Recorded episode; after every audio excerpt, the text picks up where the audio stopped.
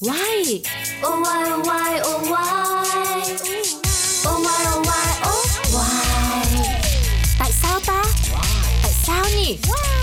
Why oh why? Chẳng ai thắc mắc. Oh, why? Tại sao ngày đầu năm gọi là Nguyên đán? Các bạn thân mến, ngày mùng 1 tháng Giêng hàng năm thì chúng ta vẫn quen gọi đó chính là ngày Tết Nguyên đán. Trong tiếng Hán thì chữ Nguyên có nghĩa là bắt đầu, tức là thứ nhất, còn chữ đáng nghĩa là một ngày hoặc một buổi sáng. Hai chữ này ghép lại với nhau thì dùng để chỉ ngày đầu tiên trong một năm. À, có lẽ là chúng ta đã rất là quen thuộc với cái cách gọi là Tết Nguyên đán nhưng mà để hiểu một cách cụ thể và chính xác nhất thì ngày hôm nay hy vọng là YOY sẽ mang đến cho các bạn cái lý giải này nha.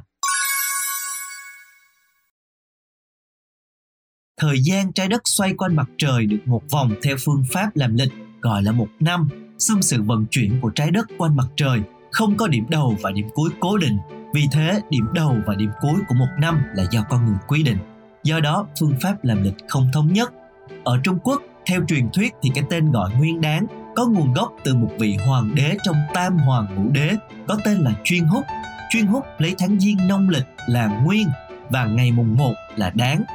Về sau có những triều đại thay đổi nhật ký của ngày nguyên đáng, chẳng hạn như nhà Hạ và nhà Thương thì lấy ngày mùng 1 tháng 12 là nguyên đáng, nhà Chu lấy ngày mùng 1 tháng 11 là nguyên đáng, nhưng đến thời Hán Vũ Đế lại lấy ngày mùng 1 tháng Giêng là nguyên đáng rồi từ đó đến nay trải qua các thời đại nhật ký của ngày nguyên đáng không còn thay đổi nữa.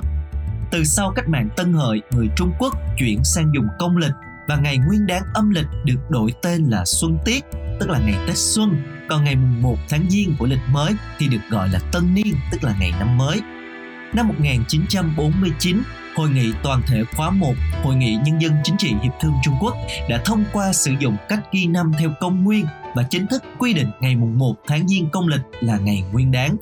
Ngày nay thì nhiều quốc gia áp dụng công lịch đều lấy ngày mùng 1 tháng Giêng làm nguyên đáng, nhưng vẫn có một số quốc gia và dân tộc do phương pháp làm lịch dựa theo tín ngưỡng, tôn giáo, phong tục tập quán hay là khí hậu các mùa không đồng nhất cho nên nhật ký ngày nguyên đáng của mỗi nước được định ra có thể là không như nhau. Ví dụ người Ai Cập thì lấy ngày sông Ninh bắt đầu dâng lên là ngày nguyên đáng.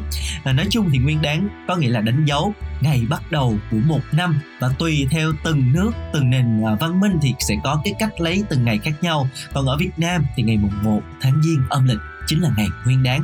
Hy vọng là ngày hôm nay YOY đã mang đến cho các bạn một kiến thức thật là gần gũi. Xin chào và hẹn gặp lại.